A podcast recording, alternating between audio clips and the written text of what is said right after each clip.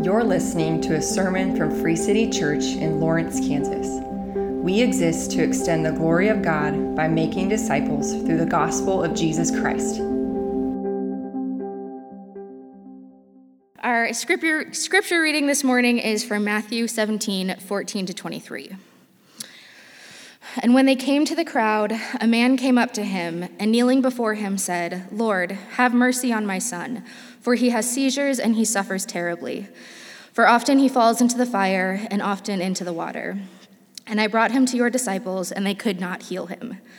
And Jesus answered, O faithless and twisted generation, how long am I to be with you? How long am I to bear with you? Bring him here to me. And Jesus rebuked the demon, and it came out, instant, came out of him, and the boy was healed instantly. Then the disciples came to Jesus pri- privately and said, Why could we not cast it out? He said to them, Because of your little faith. For truly I say to you, if you have faith like a grain of a mustard seed, you will say this to the, you will say to this mountain, "Move from here to there," and it will move, and nothing will be impossible for you. As they were gathering in Galilee, Jesus said to them, The Son of Man is about to be delivered into the hands of men, and they will kill him, and he will be raised on the third day. And they were greatly distressed. This is the word of the Lord. Please pray with me. Heavenly Father, uh, just thank you for the opportunity that we have to gather and to worship together this morning. God, we ask that you would just calm our hearts and our minds, and that whatever baggage we might be carrying with us from the past week, that you would just help us to lay it down and to focus on your word. God, help us to have faith like Jesus describes in this passage. Open our hearts to receive whatever messages you have prepared for us. God, I also want to pray for Remnant and to thank you for the work that you've already been doing in that community. We ask that you would grow their numbers and continue to use them to make yourself known in Topeka. Lastly, God, we pray for Central. Um, as we get closer to the holiday season, this can be such a difficult time for students and for adults. And we just ask that everyone who comes through these doors would feel loved and valued, and that your supernatural peace would surround this building. We also ask that you would use our presence here to bring more and more people to know you. All these things we pray in your name. Amen.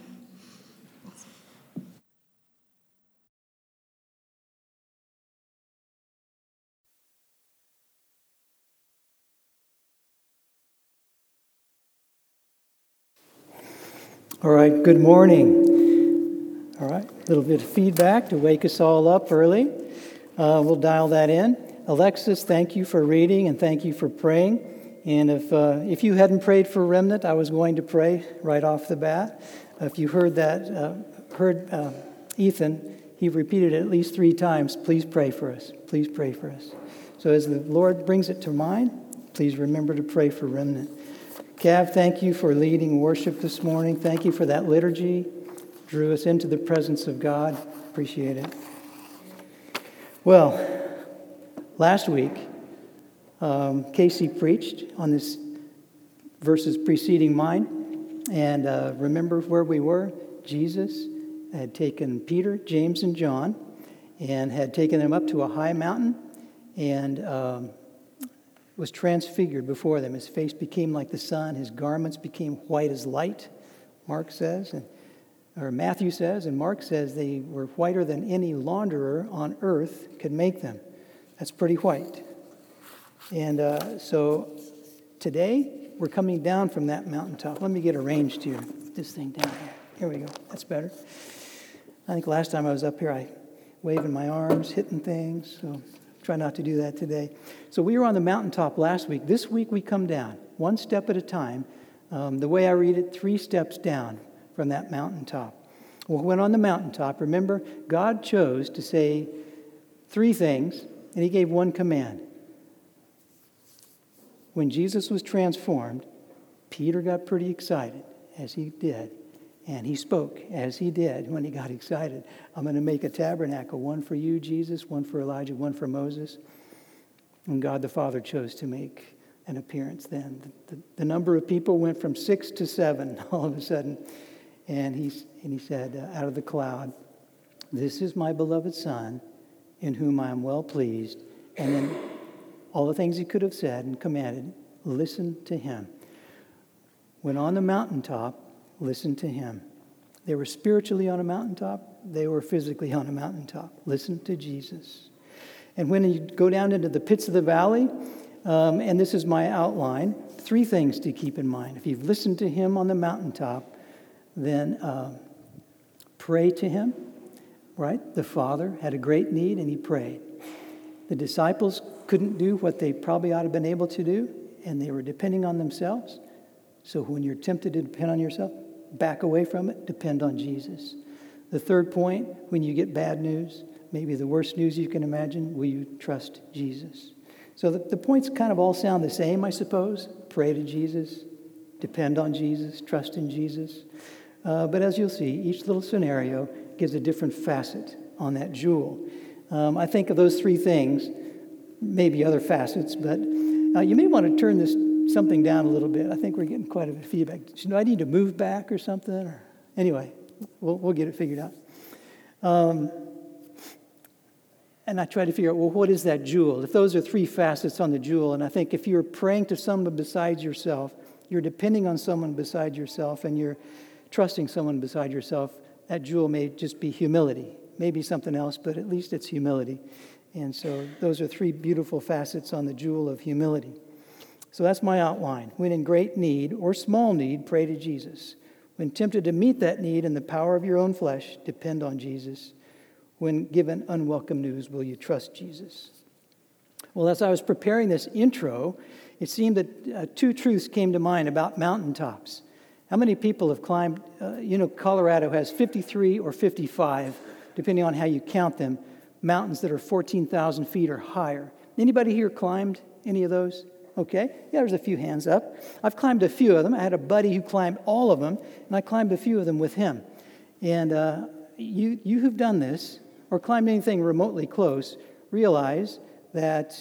Um, so when I climbed, I was acclimatized to probably six or 7,000 feet already. I was living in Colorado, Colorado Springs.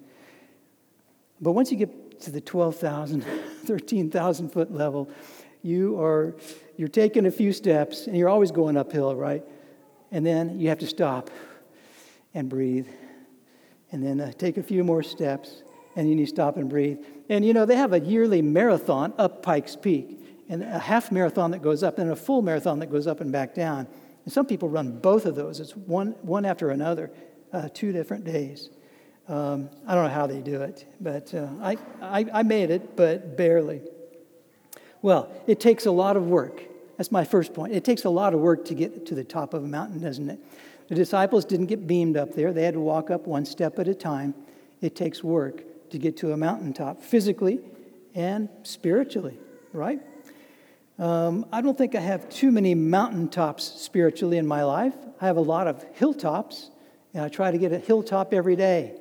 And uh, so, uh, just opening up your word, God's word, spending time in it, thinking about it, that takes some work. and takes some time, doesn't it? Well, the second truth about mountains are once you're up there, uh, pretty much the only way is down, right? Any, anywhere you go, it's down from the mountaintop. You go over here, it's down. Well, let's try to go this way. No, that's down too. All right? So, um, so it takes a lot of work to get to the top, and, and pretty much every way is down. And so today we're going down. And that truth about taking a lot of work to get to the top, we'll come to that way at the end of the sermon again. Well, what happens when you come down from the top? Is that when real life hits? Which one was the real life, the mountaintop or the valley and the pits that follow? Well, here's what I think the pit is certainly real enough, but I don't think that's the ultimate reality. And in fact, I think that the truth that I find on the mountaintop or the truth that I find on the hilltop is the thing that takes me through the valleys that follow afterwards. Now, can God speak in the pits and in the valleys? Absolutely, He does. Uh, but I find generally, at least in my life, mostly when I hear from God when I'm in the pit, in the valley, it's something that He's shown me when I was on a hilltop, whether it was that morning or whether it was yesterday or whether it was maybe years ago. Uh, generally, if you keep your feet grounded and listen to the Son on the mountaintop, those things come back later to help you through the valleys. All right. So we're going to start the first step down in a moment. Meanwhile, let me just open up. Since I've talked about prayer, let me just pray.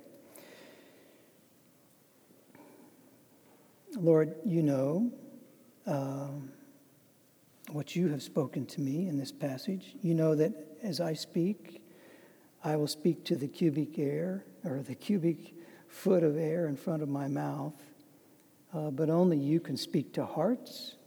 And I pray that you would do the work that I cannot do. Uh, so, yeah. Yeah, would you do that, Lord Jesus? I pray this in your precious name. Amen. All right. So, this first step down is pray to Jesus. We're going to read about that in verse 14 through 16. Hey, watch this. There it is. I have a note on the bottom of uh, chapter 16. On 22nd of January, 2016, so going on eight years ago, I spilled water on these pages. Finally, I get to preach out of those pages that it falls open to. and you thought that I'd worked so hard that my Bible just opens naturally to this. No, not really. All right, so verses 14 through 16. When they came to the crowd, a man came up to Jesus, falling on his knees before him and saying, Lord, have mercy on my son, for he is. Um, what was read this morning was not what my. I'm reading New American Standard, so it's going to vary a little bit from what's up on the screen if they show it on the screen. Um, he's a lunatic. He's a lunatic and he's very ill, for he often falls into the fire and often into the water. I brought him to your disciples, and they could not cure him. First, let's talk about lunatic. The Greek word actually is seleniazo, and selena is the Greek word for moon. And uh, so, really, what they're saying, he's been moonstruck. And back then, they thought that uh, symptoms exhibited by something like epilepsy, which is, is probably what was, he was exhibiting, um, were caused by the influence of the moon. So he's been moonstruck, and uh, luna is the Latin word for moon. And so my version calls him a lunatic. He's been struck by the moon, he's a lunatic, and he's very ill. Now, when this guy came to Jesus, it was literally an act of prayer, isn't it? He came to Jesus, he fell on his knees. See, he did something like this or like this and said, Lord, help me. Um, have mercy on me. Have mercy on my son. Um, he, he, just laid it out. He's, he's been struck by the moon and uh, he's very ill. He falls in the fire, he falls in the water. And I brought him to your disciples and they couldn't cure him. So, Lord, what can you do? Let's just talk about the father's pain for a minute. You, those of you with kids, children or grandchildren, you know that when they're in serious sickness or when they're injured or they're in pain, whether it was their fault or not, right? We're going to sort that out later. right now, you're injured, and we're going to get, get you the best help that we can. And your heart hurts with their heart and, and with their bodies. Um, when our daughter was probably three and a half years old, she came running down. She had a full mouth of baby teeth, and she came running down the stairs, tripped, fell, and there was a couch that had these large wooden chunks at the bottom, and she hit right against that with her teeth. And we found one tooth. She, there were two missing. We found one, and we rushed to the dentist, and he said, Yeah, we really can't put that back in, but I know where your second one is. It had been pushed right up into her gum. Poor Amy, uh, sweet little girl. Um, she was so brave about the whole thing um, after the initial screaming and crying. Um, but so, uh, so she never did get that, uh, that tooth back in until the permanent tooth came in. So every time she smiled, it was kind of cute, actually. There was, a, there was a little gap there where that baby tooth had been. But every time I saw her, uh, for a long time afterwards, there was this little pang I hurt with my little daughter who went through that uh, experience. And you could come up here and you could tell all sorts of stories yourself like that. This is what this father was feeling uh, exponentially more than that. Imagine a son, you can't do anything about it. He stiffens up, falls down, foams at the mouth. Uh, Mark, I'm bringing some stuff in from Mark 9, which is a parallel passage, and uh, falls in the water, falls in the fire Can't do anything about it.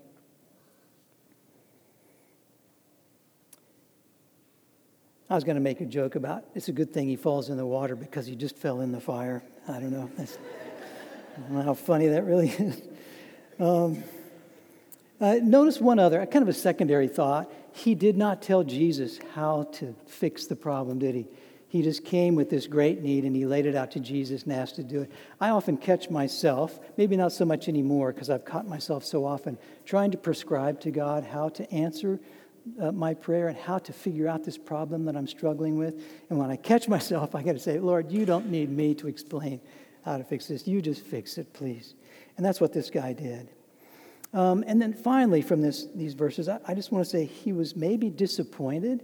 I mean, I mean, he was certainly disappointed that the disciples couldn't cast it out, he, the Father. But was maybe was there a little bit of rebuke that Jesus' disciples couldn't cast it out? Here's why I say that. In Mark 9 14, um, it adds some detail that's not in the Matthew passage. It says, When they came down from the mountain, they saw a great crowd, and they saw a bunch of scribes arguing with the disciples. Well, what do you suppose they were arguing about? Well, the scribes who took every opportunity to discredit and undermine uh, the mission of Jesus and the acts of Jesus and the person of Jesus and the disciples of Jesus uh, they saw that the disciples were not able to do what they wanted to do. And they tried to cast it out. They couldn't. So the scribes came in. You guys are not legit. Your mission is not legit. Your rabbi is not legit. And they were having this fierce argument going on. And I wonder if the father of this guy caught a little bit of that spirit. He was disappointed. He heard the scribes and maybe a little bit of accusation to Jesus.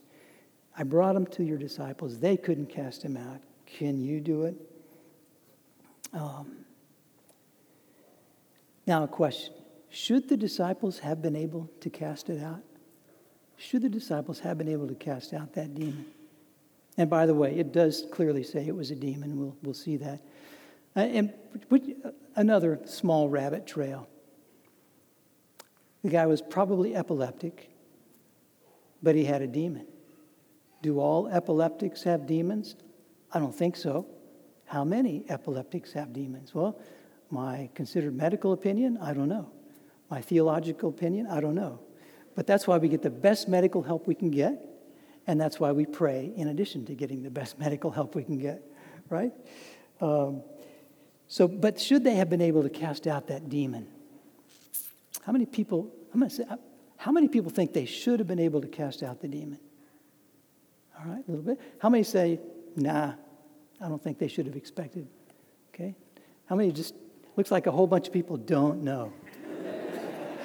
All right. Well, I didn't know either until I thought about it a little bit. And uh, then I realized okay, well, let's turn back to Matthew 10 quickly. Verse 7 Jesus sends out the 12. What does he tell them to do when he sends them out?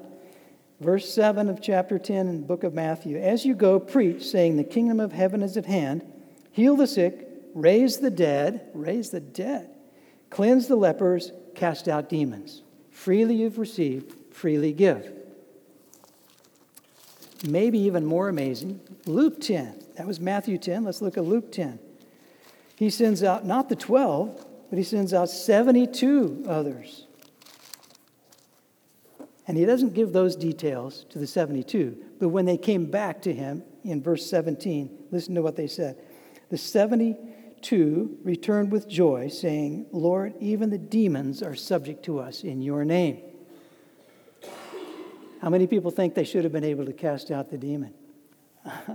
yeah, they should have been able to cast out that demon.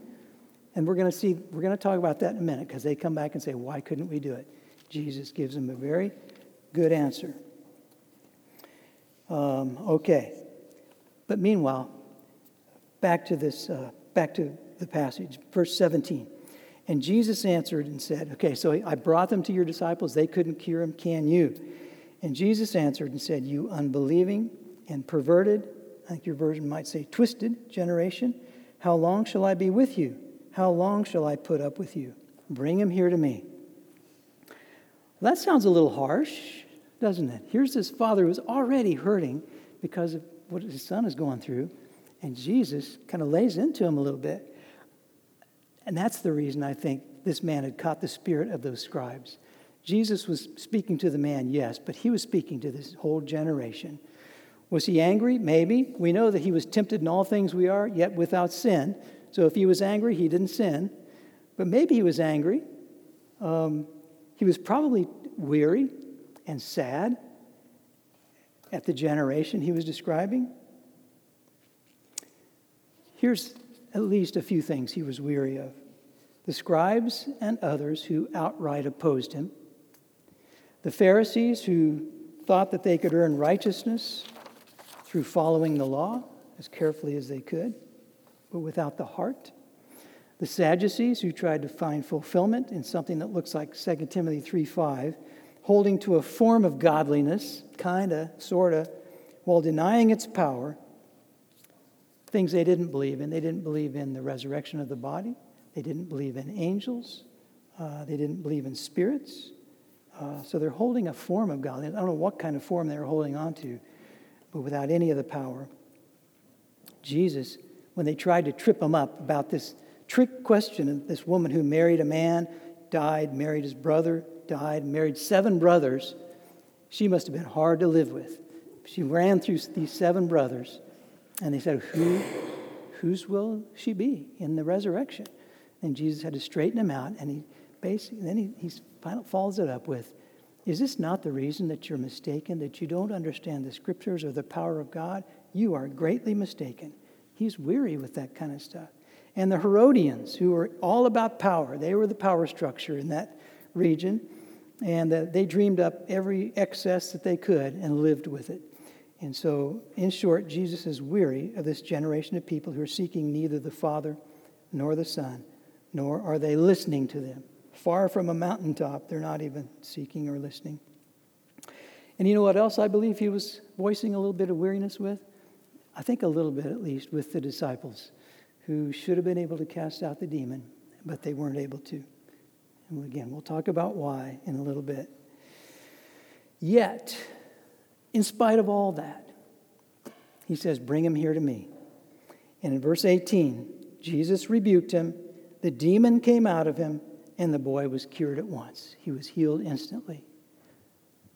Yet, in spite of who they were, broken as they were, as incomplete and twisted that that generation was, Jesus had compassion on the Father who had great need and had come to him for help. Isn't that a encouragement to us.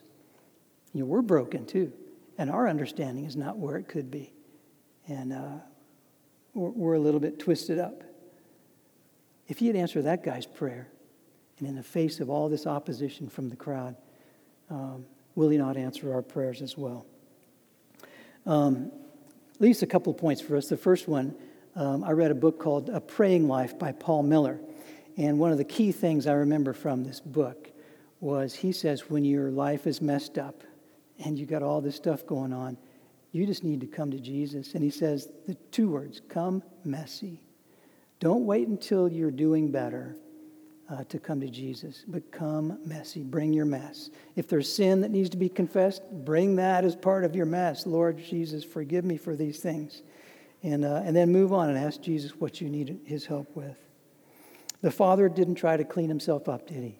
He just ran up, fell on his knees, implored Jesus to help and have mercy on his son.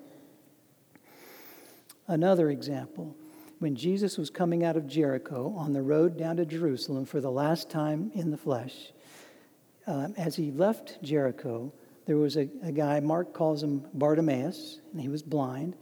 Matthew says there were two men, so probably Bartimaeus and a friend. And um, they sensed that Jesus was coming by. They could hear, they knew what was happening. And they cried out, uh, Lord, Son of David, have mercy on us. And uh, the crowd, you know, you're, you're blind, you're probably wicked, that's why you're blind, you don't have anything going for you, Jesus is not going to waste his time on you. They told him to shut up. They just cried out all the more, Lord, Son of David, have mercy on us. And then Jesus came over to them. And do you remember what he said to them? Do you remember what he asked? He asked them a question What do you want me to do for you? Well, it's kind of obvious, isn't it? But isn't that good? What do you want me to do for you? And they said, We want to regain our sight. And And he gave it to them. He helped them to regain their sight, touched them, and healed them. Well, how would you answer that question right now? Is Jesus asking you that question? What do you want me to do for you? And you know, each one of us here, you know, we have issues. We have stuff going on. We need prayer. We need Jesus. What do you want me to do for you? Is he asking you that question? I could, I could do that, uh, that survey again. How many people say yes? I mean, uh, I'll just say yes. He is asking you that question. And I'm going to turn to John.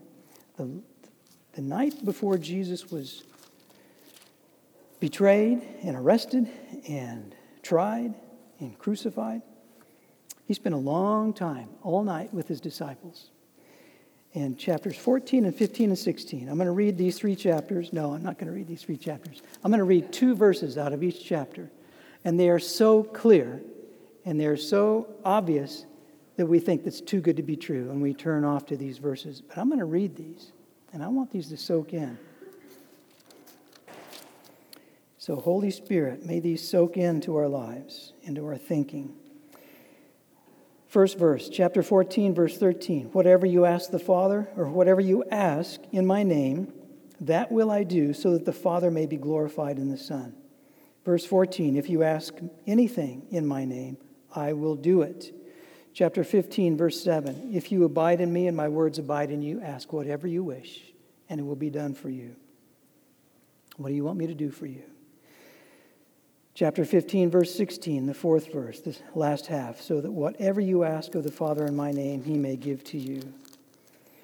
Chapter 16, verse 23, the fifth verse, if you ask the Father for anything in my name, he will give it to you. And verse 24, the sixth verse, until now, you've asked for nothing in my name. Ask and you will receive, so that your joy may be made full. Now, we could put all sorts of qualifiers on those verses and say, oh, he doesn't really mean that. I think he does literally mean that. I will, I will put one qualifier God's timing and God's method are his. But these promises are ours, and he intends for us to claim them. That's maybe the second thing that sticks with me from Paul Miller's book, A Praying Life. He said, What about these outlandish promises in John 14, 15, and 16? Six verses. The night before he was betrayed, he wanted to make sure he got this message to them Pray, brethren, pray, and I will do it.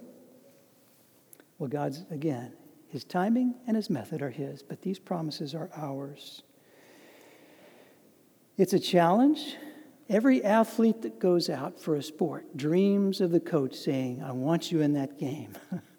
Jesus, in the biggest game of all, Jesus is saying to you, the Father wants you off the sideline and in the game. And he gives us these promises. If you get in the game, I will, I'll be there with you. I will be helping you. I will support you. I will do what you ask. So let me just take a moment to ask this question How was your prayer life? Almost everyone. My father in law used to jokingly say, if you want to humble anyone, ask them how their prayer life is. um, and that's right. You could ask me, and I'd be a little bit humbled. Um, how is your prayer life? Is it where you want it to be? Is it where the Lord would like it to be? And before, before you start to feel guilty, I don't want to guilt you into anything. Before you start to feel guilty, a freeing thought. Over the last few years, I've begun to come to this conclusion. I think there is a point of satisfaction where both you and the Lord are happy with your prayer life. It has to be so. God can't always be disappointed in our prayer lives, right? Something has to be right. He doesn't want us to be disappointed either. There is a point somewhere, probably a moving target, where you're happy with your prayer life and God is happy with your prayer life. Like I said, it's probably a moving target, probably has nothing to do with the number of minutes that you spend in prayer. You know, I'm a minutes guy. I'm a check. I love to put things down and check those boxes off. I don't think it has anything to do with that. Here's what I do think it has to do with listening to the Holy Spirit, being in touch with the Holy Spirit, and when He prompts you to pray, you pray. I think that's half of it. I honestly think there's another half. How organized is my prayer life? Do I even know what I prayed last week? Do I know what I prayed yesterday? If you bring a little organization to your prayer life and a little consistency, uh, I think that's the other part of a prayer life that you can be happy with, and the Father certainly will be happy with. It's not a work, it's not a merit, it's not a fa- earning favor. It's just, Lord, I want to do this discipline, I want to do it well, and I want you to be happy. I want you to be happy. I want your joy to fill me. I want to know that you're happy with my prayer life. All right. Well, come to the Lord and ask Him for that point where both of you are happy with your prayer life. All right. That's my first.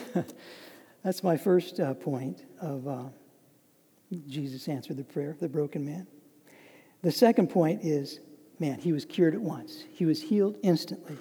I studied the book of Mark in ROTC, our Bible study, a few years ago, and the thing that stands out to me most, reminds me the most of Mark, is Jesus had absolute authority and uh, control over all creation. How long did Jesus have to struggle in the boat before the sea and the wind were stilled? He just had to say it, and it happened. So, the deluge of the storm, I'm using a D because I, these all start with D. It helps me to remember. The deluge of the storm at sea, uh, it couldn't stand before Jesus. What about when the Pharisees and Sadducees tried to trip him out and they got into a debate and they asked him tough questions, these really hard questions? Uh, how long did he ever have to uh, agonize over those questions? N- never. No debate. Tripped up Jesus. He won every debate. What disease stayed in the body when he said to go? No disease stayed. It went. What about demons? When he went to cast out a demon, how many demons stayed? Never a one. He said to leave, it was gone. What about death? We know at least three examples. A 12 year old little girl had just died. Jesus raised her up. She was back to life. Uh, the man who was already dead and on his way to be put in a tomb in the city of Nain. Jesus stopped the train, touched him, raised him up from the dead, gave him back to his widowed mother. Lazarus, of course, was dead for four days and he was been, he'd been in the tomb. And uh, Jesus had no problem raising him from the dead.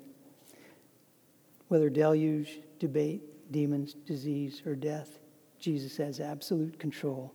And when he told that boy, rebuked that demon, the demon was gone, and the boy was healed instantly. All right, that's the first step down. Uh, let's talk about the next step down. Verses 19 through 21. And if you look at your Bibles, many of you do not have verse 21. I'm going to read it anyway. okay? Uh, then the disciples came to Jesus privately and said, we could, Why couldn't we drive it out? And he said to them, Because of the littleness of your faith, or because of your little faith. For truly I say to you, if you have faith the size of a mustard seed, you will say to this mountain, Move from here to there, and it will move, and nothing will be impossible to you. But this kind does not go out except by prayer. That's verse 21. It's not in most of your versions, and that's okay. Here's why. The earliest and best Greek manuscripts do not contain verse 21 in this section. But the earliest and best Greek manuscripts do contain Matthew 9 29, which is a parallel passage to this, and it says, This kind cannot come out by anything but prayer. And probably what happened um, in subsequent trans, not translations, but um, when you take a you scribe, and you take a copy and you make another copy and you make another copy. Some scribe along that route said, This verse is a really good verse, Mark 9 29. I'm going to take this, I'm going to place it where it's missing over in Matthew 17. That's going to be verse 21. And he added in the word fasting, because that's, where, that's what it says in the later versions of Matthew. Okay, so it was a well meaning scribe, and he wanted to make that as complete as the Mark passage. Probably shouldn't have done it. Um, it's in my version in brackets with that note. If you have the ESV, it's probably in your marginal notes at the bottom of your page or in the, in the middle or something. Um, but, uh, so the well meaning scribe put it there. And me being a well meaning preacher, I do want to include it because it is in the Mark 9 passage. And so, why I wanted to include it is I just want to link faith and prayer. So, why couldn't we drive it out? And I'm going to say, to condense it down, it was a lack of faith combined with, or as demonstrated by, a lack of prayer. Why couldn't we cast it out? Lack of faith, which Jesus clearly said, and then he closed it out with demonstrated by a lack of prayer. This kind cannot come out by anything but prayer. Clearly, he was saying you didn't pray. All right? Um, we saw earlier they expected to cast out the demon in the Matthew 10 and Luke 10 passages, but, but you know how it is, right? When you are desperately praying about something and God does something, He answers. After a while, give it a little bit of time, we, in our memory, we begin to think that was maybe us. I, maybe I didn't do so bad after all of that, right? Um, and that was me, maybe. Um, we begin to think it's us, and we begin to depend on the Lord less and less, and upon ourselves more and more. Well, what's the danger? Do we have a verse on that? Yeah, we do. John 15, 5. I'm the vine, you are the branches, Jesus said. He who abides in me and I in him, he bears much fruit, for apart from me, you can do nothing. And that's what they accomplished a whole lot of nothing that day. They couldn't cast it out because of the littleness or because of their little faith. And it must have been pretty small because he says even a mustard seed worth is enough to see miraculous answers to prayer. The concept of moving mountains was a Jewish proverb for doing the impossible, so Jesus is quoting that proverb. But apparently, they didn't even have a mustard seed of faith, or they at least weren't exercising a mustard seed worth of faith. Clearly, they were trusting themselves and their historical ability to cast out demons, and they'd stop depending on Jesus. So, I want to contrast the littleness of the disciples' faith. and by the way, I'm not getting on their case. They're human just like we are. Um, I fail just like they do. But I want to contrast the littleness of their faith with something Jesus called twice in the New Testament great faith. And he commended two non Jewish people, a man and a woman, with great faith. The first was the Roman centurion, that's in Matthew 8. He had a sick servant, and he found Jesus, and he said, My servant is sick at home, and uh, would you please heal him? And Jesus said, I'll come. He said, You don't need to come under my roof. I'm a man under authority. If I tell a servant to go, he goes. If I tell a servant to come, he comes. I'm a man under authority, and I know that you have authority to heal. You don't even have to come under my roof. You don't even have to see my servant to, to uh, heal him. And what did Jesus say? He looked at him and he marveled. It says in Matthew 8, he marveled when he saw him. And he said, Surely, truly, I've not seen such great faith among anyone in Israel. And he healed him. What about the Syrophoenician woman? Um, Jesus was up there, and the Syrophoenician woman, what did she do? Well, she engaged with Jesus three times. She persisted. Her great faith was demonstrated by persistence. She came to him, he rebuffed her. I'm only sent to the sheep of Israel. She came again. He said, No, it's not right for me to give uh, food uh, that belonged to the children, to the, to the dogs, to the house pet. And she said, Yeah, but even the crumbs that fall from the master's table, the dogs get. And what did he say to her? Oh, woman, your faith is great. It shall be done for you as you wish. Great faith, listen to these three statements. Great faith understands and lives by the authority of Jesus. Great faith persists in seeking help from Jesus. Little faith launches out on its own, all apart from Jesus. I'll just be honest of these three things I'm talking about today prayer, dependence, and trust. Dependence is probably my biggest weakness, biggest failing. Um, even when I'm working at it, it's a challenge. Um, you know, trying to listen to the leading of the Holy Spirit. The older I get, um, I turned 71 in August. The older I get, uh, my hearing is still pretty good. Um, Dorian and I have been tested. Our hearing is apparently fine. But one thing that's getting harder and harder is when we're in a loud, noisy room and we're trying to focus on a conversation, it's hard to pick out that person's voice with all the hubbub going on. And uh, it's kind of like that, um, trying to listen to the leading of the Holy Spirit. Spirit, it's got a still small voice, right? And sometimes I jokingly say, Spirit, could you speak up just a little bit? I'm a little hard of hearing here. There's a lot of noise in the background, and I'm having a little bit of a hard time hearing from you. But great faith understands the authority of Jesus. Great faith persists in seeking help from Jesus. Little faith launches out on its own with not even seeking help from Jesus. So, Jesus, when he said they couldn't cast out the demon because of their little faith, and it could only be driven out by prayer, according to Mark 9 29, he was clearly saying they hadn't prayed, hadn't depended on God, and so we're not acting by faith. Well, we also have issues in our lives, right? That require us to believe in the authority of Jesus. Do we? They require some persistence in prayer on our part, don't they? You know, I talked about those verses in John, and I do have to say, God's timing is His, because I prayed about some things that are long, long term, still praying about them, still looking to see the answer. But you know what? I claim those promises. I know something is going to happen. You know, there's a guy named George Mueller. Uh, he prayed every day. I'm just kind of quoting loosely from a passage that was written about him. He prayed every day for two uh, young men and they were sons of a friend of his youth. He prayed every, do, every day for over 50 years for them. And what did he say about? He said, "They have not come to Christ yet, but they will. How can it be otherwise? There is the promise of God." One of them prayed to receive Christ shortly after his funeral, and one came to Christ a few years later. That's faith.